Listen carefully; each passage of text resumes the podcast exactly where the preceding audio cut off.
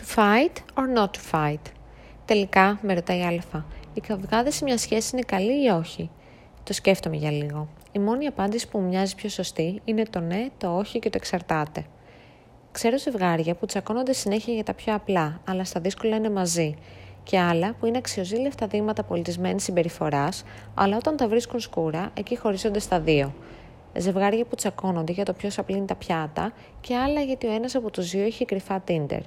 Όλα είναι σχετικά με το μέτρο σύγκρισης που θέτουμε. Τι έχεις ως πρότυπο και ποιον, γιατί αξίζει να τσακώνεις και να πατάς πόδι και πού πρέπει να υποχωρείς; Not all fights are created equal, με τον ίδιο τρόπο που όλες οι σχέσεις δεν είναι ίδιες. Αυτό που θεωρώ εγώ σημαντικό μπορεί για σένα να είναι ασήμαντο. Το θέμα δεν είναι να τα βρίσκουμε εμείς οι δύο, αλλά το ίδιο το ζευγάρι. Να έχουν τις ίδιες προτεραιότητες, κοινό τρόπο σκέψης και σεβασμό.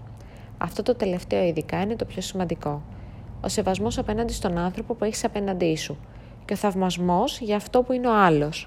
Αν δεν εκτιμάς τον σύντροφό σου, ακόμα και αν δεν τσακώνεστε, ουσιαστικά δεν είστε σε σχέση, αλλά σε μια προσωρινή συμβίωση μέχρι να βρείτε κάτι καλύτερο. Τέλειες σχέσεις δεν υπάρχουν και ούτε πρέπει.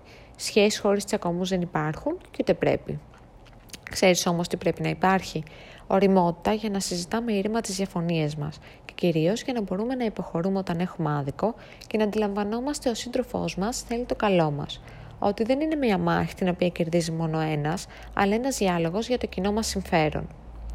Αυτό είναι το πιο δύσκολο σε μια σχέση, να παραμερίσεις το τεράστιο εγώ σου και να αποδεχτείς ότι δεν είσαι πλέον μόνος σου, αλλά με κάποιον άλλον. Και αυτός ο άλλος, αν σε αγαπάει στα αλήθεια, θέλει να σε δει να πας μπροστά, να σας ζει να πηγαίνετε μπροστά και οι δύο μαζί σαν μια ομάδα. Όταν λοιπόν τσακώνεστε για το ποιος πρέπει να βγάλει τα σκουπίδια, κάνε ένα βήμα πίσω και σκέψου ότι είναι πιο σημαντικό. Αυτή είναι η απάντηση σε όλα. Αν σου άρεσε αυτό το κείμενο, πες στο littlehopeflags.com και άφησέ μου το σχολείο σου.